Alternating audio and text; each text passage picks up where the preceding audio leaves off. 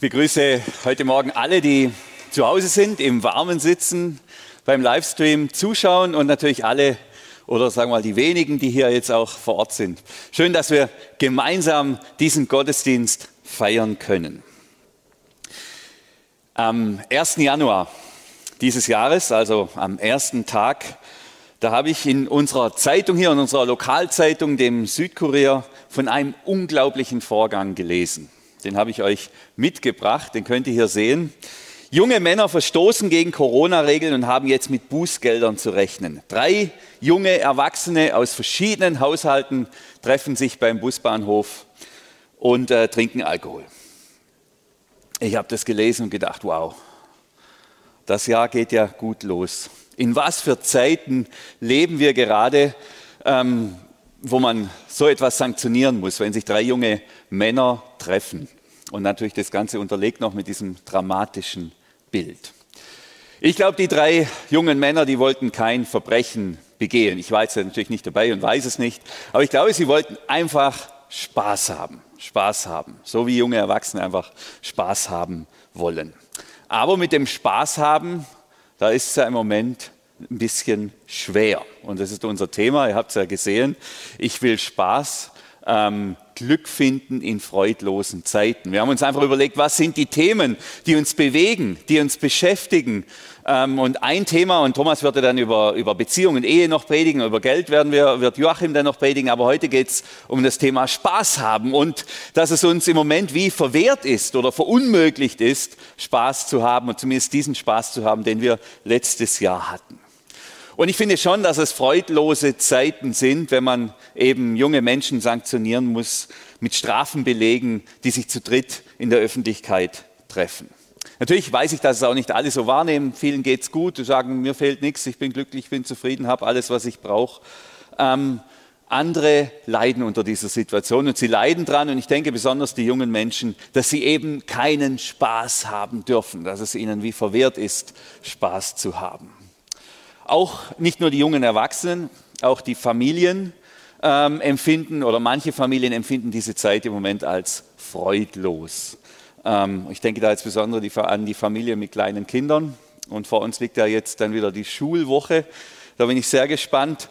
Aber ähm, es war ja symptomatisch, das habe ich dann, das ging ja am letzten Wochenende, war das die große Diskussion. Es hatte endlich geschneit in den Höhenlagen, endlich konnte man mal ein bisschen rausgehen mit den Kindern. Und Kindern lieben das ja im Schnee rumzutoben. Wenn es bei uns im Dorf schneit, da, ähm, da rasen die Kinder raus und überall sind sie zu sehen.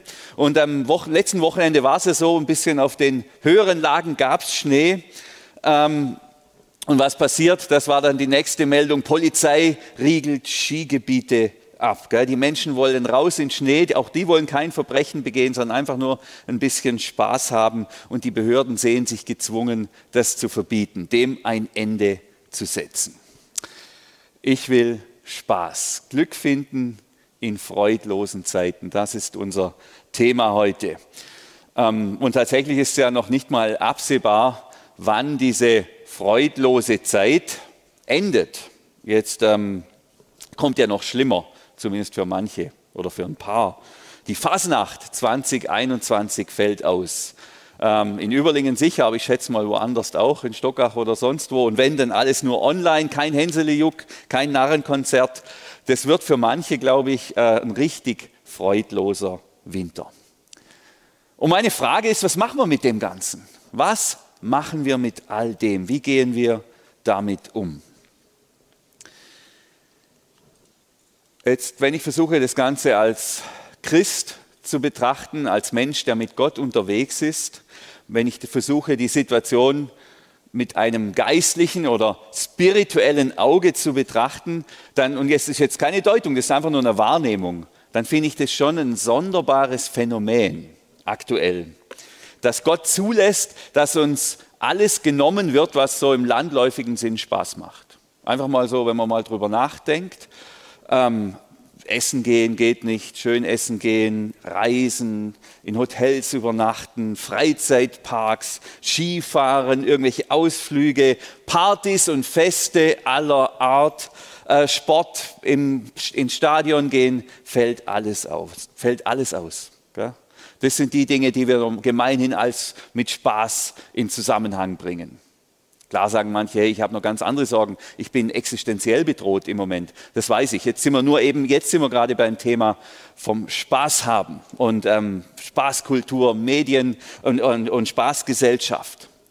Und mir fällt auf, dass Gott uns kollektiv so eine Art oder gemeinschaftlich in so eine Art Spaßfasten hineingeführt hat. Kann man natürlich sagen, hat mit Gott nichts zu tun, würde ich aber sagen schon. Also der hat da die Kontrolle drüber und er lässt es zu. Warum tut er das? Warum lässt er zu, dass wir jetzt gemeinsam in einer Situation sind, in der wir nicht mehr raus können, nicht mehr feiern können, nicht mehr in die Disco können, nicht mehr äh, irgendwo hinreisen können oder hinfliegen? Warum ist das so? Jetzt ähm, will, ich hier das, will ich hier das nicht alles groß deuten, sondern ich mag einfach meine Gedanken und Impulse dazu weiter weitergeben. Ähm, und ich lade jeden ein, sich darauf einzulassen. Und wer sagt, nee, das sehe ich anders, auch gar kein Problem. Im Zusammenhang mit dieser ganzen Corona-Zeit oder Covid-19-Zeit, glaube ich, ist eine der wichtigsten biblischen Lehren die biblische Zeitenlehre. Und die verfasst der weise und kluge König Salomo. Er verfasst es in der Weisheit des Alten Testamentes im Buch Prediger und dort können wir Folgendes lesen. Alles, was auf der Erde geschieht, hat seine von Gott bestimmte Zeit. So geht dieses Buch los. Ganz einfache Sache, aber bedeutend, wenn man darüber nachdenkt. Alles, was passiert, hat seine von Gott vorherbestimmte Zeit. Und da kommen ganz viele Beispiele. Geboren werden und sterben. Einpflanzen und ausreißen. Töten und Leben retten. Niederreißen und aufbauen. Weinen und lachen. Wehklagen und tanzen, Steine werfen und Steine aufsammeln, sich umarmen und sich aus der Umarmung lösen. Also was hier gesagt wird, ist, ähm, was in der Bibel steht, dass Gott Zeiträume definiert. Gott setzt Zeiträume oder Gott definiert Zeitfenster, so könnte man es auch sagen. Und die Kunst des Lebens und die Kunst des Glaubens ist es, zum richtigen Zeitpunkt das Richtige zu tun, zu erkennen, was ist die Aufgabe im jeweiligen Zeitfenster, das Gott mir jetzt gesetzt hat. Also das aktuelle Zeitfenster zu erkennen. Denn alles, was geschieht, alles, was geschieht, hat seine von Gott bestimmte Zeit. Das leuchtet uns auch allen ein, denke ich, wenn man in der Natur schaut. Meine Frau, die ist eine leidenschaftliche Gärtnerin. Ähm, und da muss man die Zeiten beachten. Und wer das nicht tut, der wird scheitern. Also die gelben Rüben zum Beispiel, die muss man nach dem Frost säen. Man kann es natürlich auch im Frühling vor dem Frost säen, aber dann kommt da nichts dabei raus. Und ernten wiederum muss man sie vor dem Frost. Sonst hat man Eisrüben oder nachher so Matschrüben. Das ist dann, dann der fertige Babybrei schon. Und jedem, der, der, der, der da nicht mitmacht, der, der da meint, er, er muss jetzt gegen die Natur ernten und säen oder einpflanzen und rausreißen, ähm, der wird damit scheitern. Das wird nicht funktionieren. Also das leuchtet durchaus ein, dass es wie Zeitfenster gibt für alles, ähm, was zu tun ist. Alles, was auf der Erde ähm, geschieht, hat seine von Gott vorherbestimmte Zeit. Gilt ja übrigens auch im persönlichen Leben. Ob ich Kind bin oder Jugendlicher oder junger Erwachsener oder im Mittelalter, so wie ich jetzt gerade in der Halbzeit des Lebens oder in der Endzeit des Lebens, nein, würde man wahrscheinlich nicht sagen, im, im Ruhestandsalter, da gibt es immer ganz verschiedene Aufgaben. Gell? Junge Menschen, die müssen sich ausprobieren, die müssen erfolgreich sein, die müssen leisten, die müssen, die müssen aber auch mal über die Stränge schlagen dürfen und Nächte durchmachen.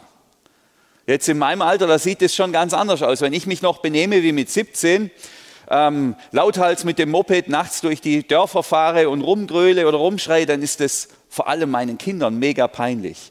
Und es zu Recht, zu Recht, weil das gehört, das ist in einem bestimmten Lebensalter ist es reserviert, dieses Verhalten.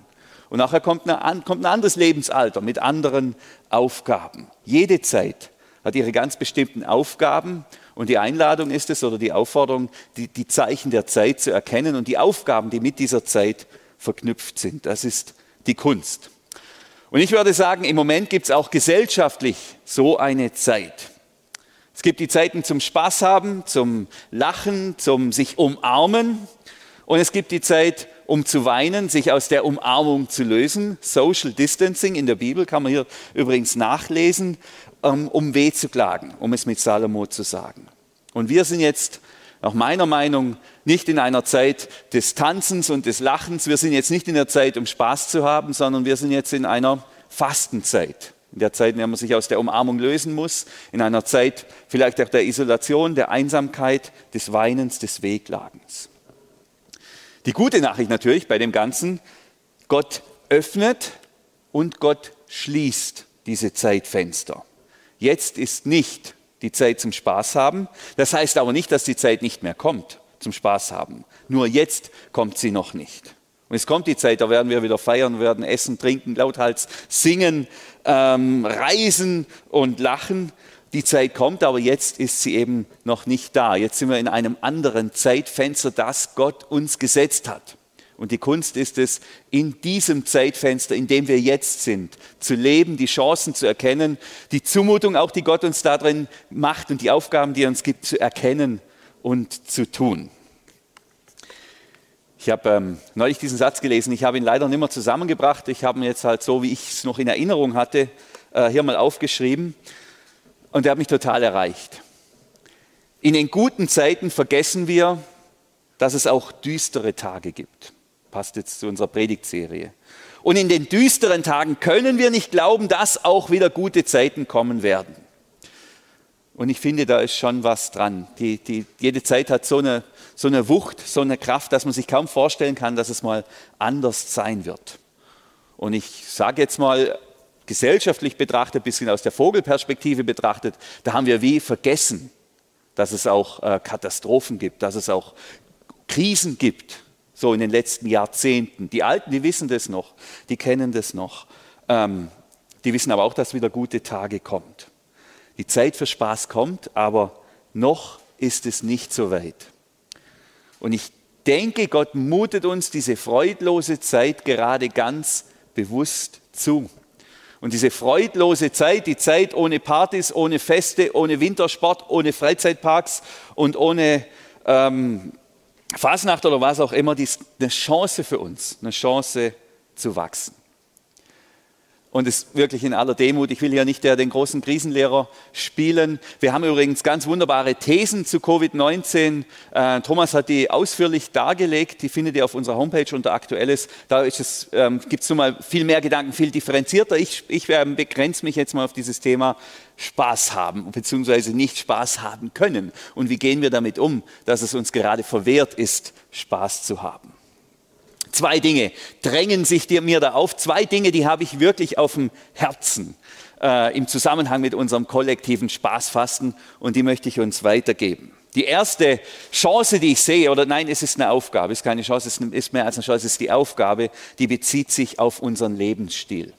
Und ich weiß nicht, ob ihr das auch gelesen habt, das war dann am, auch am 4. Januar. Ihr seht, ich hatte Urlaub, da hatte ich viel Zeit zum äh, Nachrichten lesen ähm, und deshalb werde ich euch auch jetzt ein bisschen mit Nachrichten hier ähm, konfrontieren. Da war so eine Meldung, die, äh, die ging fast unter in dem ganzen, äh, was weiß ich, was da alles war, Amerika und Brexit und so weiter. Da stand, Deutschland übertrifft das Klimaziel für 2020. Deutschland übertrifft das Klimaziel für 2020. Bei uns ändert sich auch gerade das Klima, der Lüfter geht an. Das muss man mal auf sich wirken lassen. Das Phänomen ist ja, dass bei all diesen Schwierigkeiten, die wir gerade haben, bei allem, was gerade schwierig ist und, und wirtschaftlich und alles, da gibt es jemand, der gerade aufatmet. Da gibt es jemand, dem es gerade richtig gut geht. Und das ist die Erde und das Erdklima. Die Erde atmet auf. Warum atmet die Erde auf? weil wir Spaß fasten, weil wir verzichten, weil wir kollektiv auf Dinge verzichten, die uns Spaß machen. Und kaum tun wir das, geht es der Welt besser. Wir haben ja genug zu essen. Es ist ja, wir, haben ja, wir, wir leben ja jetzt nicht schlecht. Wir verzichten nur auf die großen Reisen, wir verzichten auf, auf was weiß ich was für Vergnügungen. Und kaum tun wir das, geht es der Welt besser. Ähm, Das finde ich ganz bemerkenswert, wenn ich darüber nachdenke. Da hat es mich äh, letzte Woche schier zerrissen, da in, in dem drüber nachdenken. Denn das heißt doch, dass unsere ganze Spaß und vor allem auch unsere Konsumgesellschaft, ähm, und wir wissen das ja, wenn wir so weitermachen, dann, dann landen wir, da fahren wir gegen die Wand. Da kommen wir nicht mehr weiter. Wir sind da in einer Sackgasse. Und, und für mich ist diese ganze Klimawandel-Thematik, da bin ich am liebsten so ein Teflon-Mensch. Erinnert euch an diese Predigt von Thomas? Predigten zum Thema Teflon und Sieb. Ich lasse dieses ganze Thema am liebsten an mir abperlen, weil ich denke, ach, ähm, ich kann da sowieso nichts machen. Das ist ja wie so eine Art Kulturgesetz, äh, äh, wie so eine Art Naturgesetz. Ähm, das, was soll ich da machen? Ich bin da wie machtlos. Außerdem haben wir als Christen ja andere Themen und so weiter. Und jetzt sehe ich, dass wir kaum, dass wir gezwungen sind, ein bisschen zu verzichten, bescheidener zu sein, dass es an der Seite massiv vorwärts geht. Und das ist wirklich unglaublich. Das ist unfassbar für mich. Denn wir sollten nicht vergessen, das Jahr 2020 war nicht nur das Jahr der Corona-Krise, sondern es war auch das Jahr der apokalyptischen Feuer. Ich glaube, anders kann man es nicht sagen. Wir haben hier Armageddon in Kalifornien, so war das tituliert, Brände in den USA, gewaltige Brände in Kalifornien. Wir haben hier wir hatten in Australien, es ist unmöglich, alle Feuer unter Kontrolle zu bringen. Riesige Flächen sind abgebrannt. Und dann sogar in Sibirien hat es gebrennt. Feuer, wo Eis sein sollte.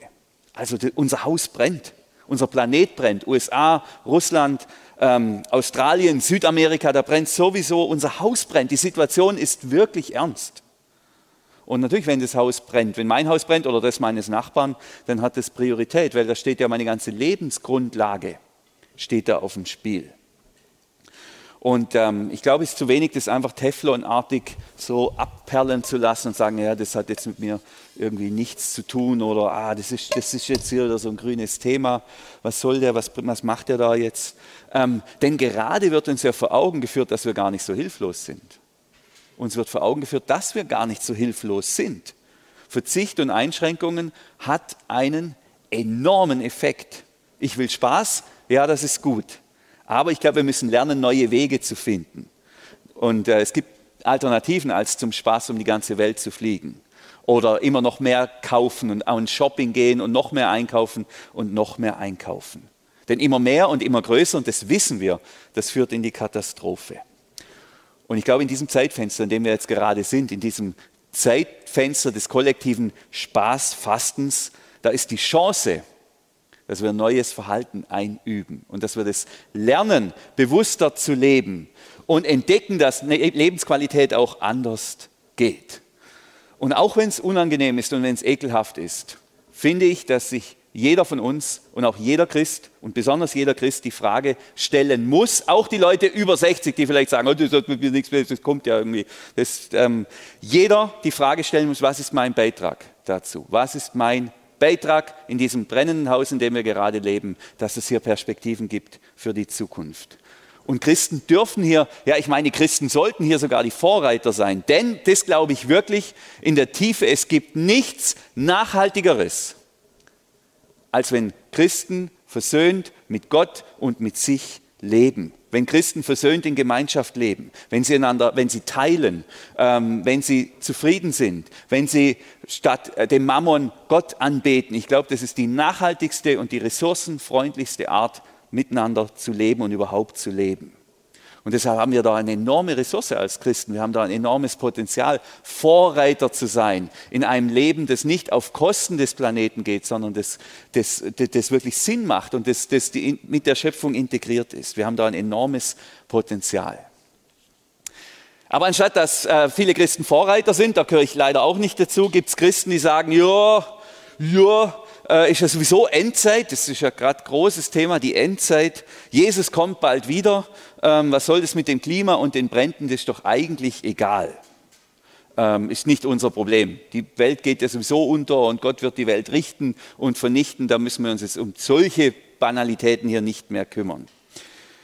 Ich würde sagen, diese Aussage Gott vernichtet sowieso die Erde und es ist sowieso Endzeit, dann ist doch egal, wie wir mit der Bibel umgehen, äh, wie wir mit der Erde umgehen. Diese Aussage, die halte ich für, zumindest dem Geiste nach, hochgradig unbiblisch. Gott hat uns nicht den Auftrag gegeben, die Erde zu zerstören, sondern er hat uns den Auftrag gegeben, die Erde zu bebauen und zu bewahren und über die Erde in dem Sinn zu herrschen, dass Gott verherrlicht wird dadurch und dass dieser Planet zur vollen Blüte kommt. Und dieser Auftrag gilt in allen Zeiten, auch in der sogenannten Endzeit. Und wenn man einem Auftrag Gottes nicht gehorsam wird, äh, ist, dann nennt man das, bezeichnet man das als Sünde. Und äh, wer argumentiert, naja, Gott wird die Welt eh zerstören, also ist mit der Umwelt egal, äh, der kann auch sagen, naja, meine Frau ist krank, na, die schickt man immer zum Arzt. Die stirbt ja sowieso irgendwann, das lohnt sich nicht. Hallo? So wird doch keiner von uns argumentieren. Geht nicht. Geht's noch, gell? Über die Endzeit heißt es, wenn man dann schon so, so sage ich mal, Fan der Endzeit ist, äh, dort heißt es, nun ist die Zeit der Bestrafung gekommen für alle, die die Erde zugrunde richten. Jetzt werden sie selbst zugrunde gerichtet. Das ist ein hartes Wort. Und über dem steht natürlich die Gnade Gottes, das ist keine Frage. Äh, ähm, und die unbedingte Annahme und Gnade Gottes. Und gleichzeitig liegt Gott auch etwas an seiner Schöpfung. Es liegt ihm etwas an seiner Erde. Es liegt ihm etwas an dem, was er hier geschaffen hat.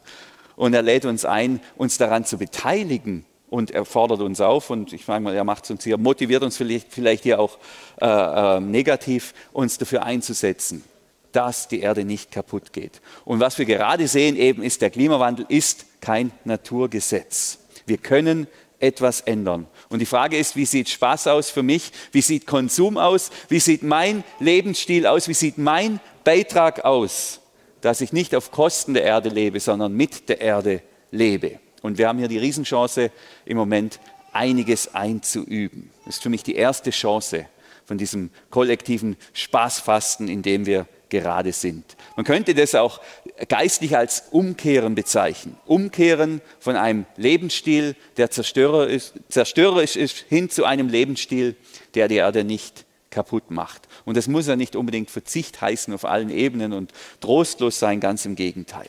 Aber es sind wichtige Fragen. Und ich glaube, wir müssen uns, besonders wir Christen, aber die, eigentlich alle müssen sich diesen Fragen stellen. Ich will Spaß. Glück finden in freudlosen Zeiten. Trotzdem wäre es mir jetzt natürlich zu oberflächlich zu sagen, okay, die Predigt hört jetzt auf. Ähm, wenn man jetzt sagt, nein, wir müssen halt mehr Zoom-Sitzungen machen in der Kirche und ähm, ein bisschen weniger Auto fahren oder was auch immer. Ich, wie ich schon angedeutet habe, das Ganze geht ja viel tiefer. Ähm, der Klimawandel, das Artensterben, Umweltprobleme, das sind für mich am Ende immer Folgen von einer geistlichen, von einer spirituellen Problematik. Und so sagt sie übrigens die Bibel auch ganz am Anfang. Und da beschreibt sie ja, in den, ganz in den ersten Kapiteln beschreibt sie ja, wie Gott die Erde schafft, wie Gott den Menschen in die Erde setzt, ins Paradies und wie er dann aus, wie der Mensch dann aus diesem Paradies vertrieben wird.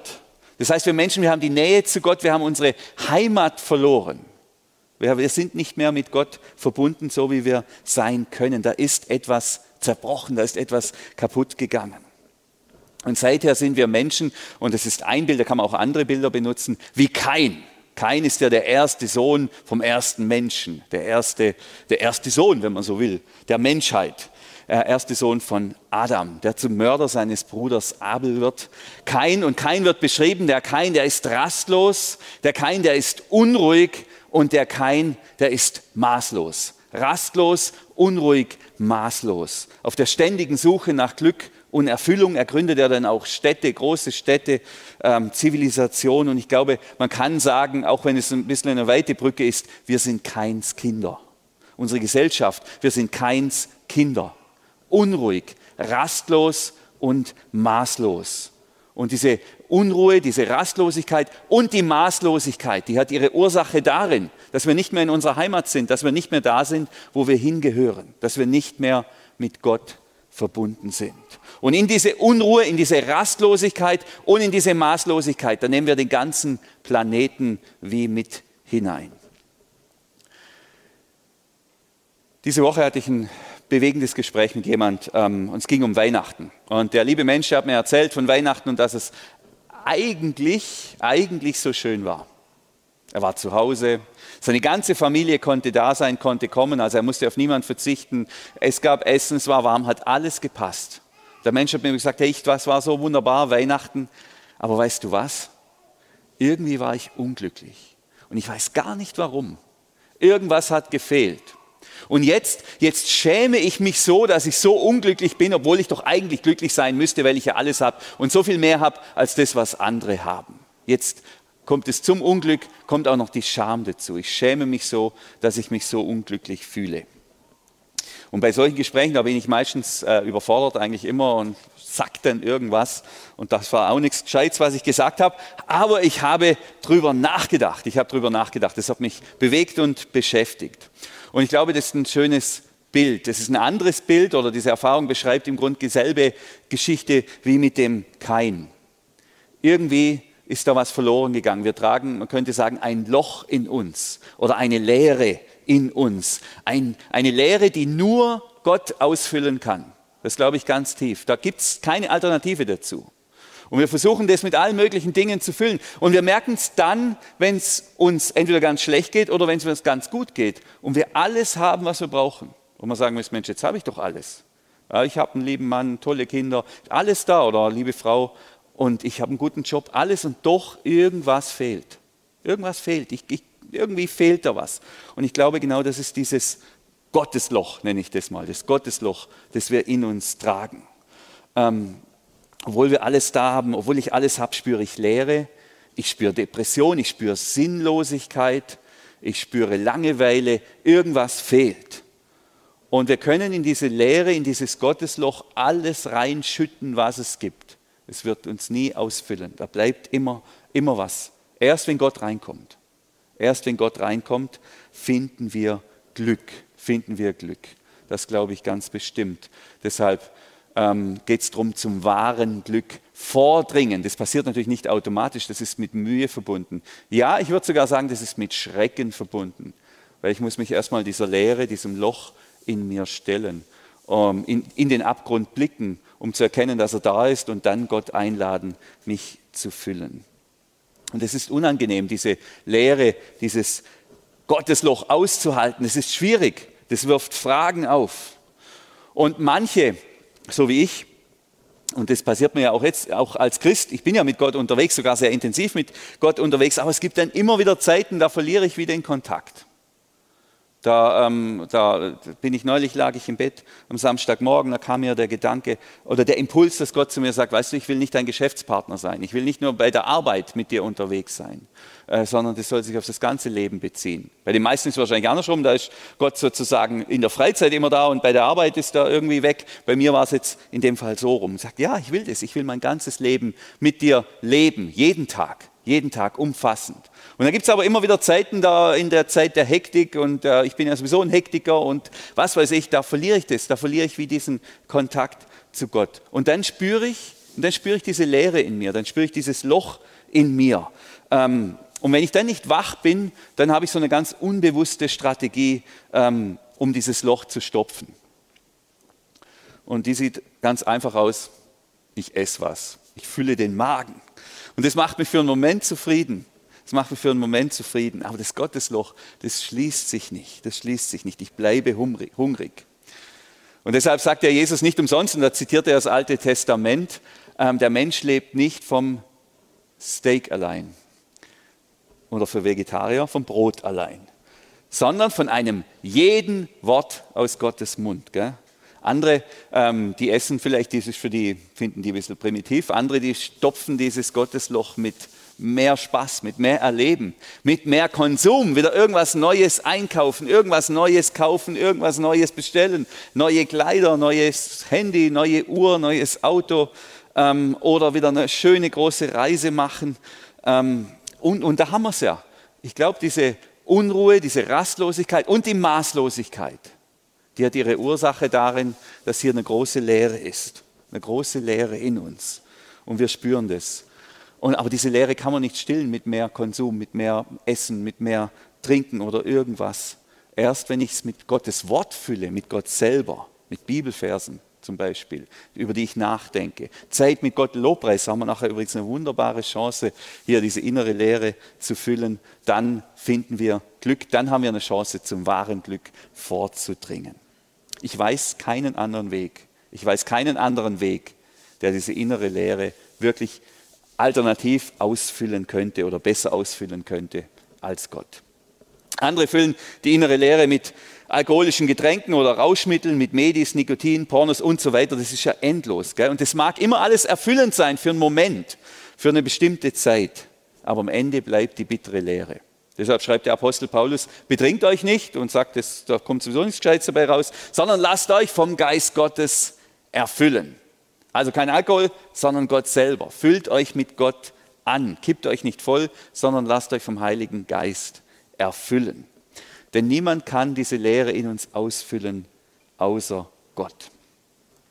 Über Weihnachten, wie gesagt, habe ich auch viel gelesen. Da habe ich gelesen, dass die Glücksforschung bewiesen hat, dass man bei einem Jahreseinkommen von ähm, zwischen 20 und 70.000 Euro, äh, wenn man das hat, dann lässt sich das Glück nachher nicht noch durch mehr Geld steigern.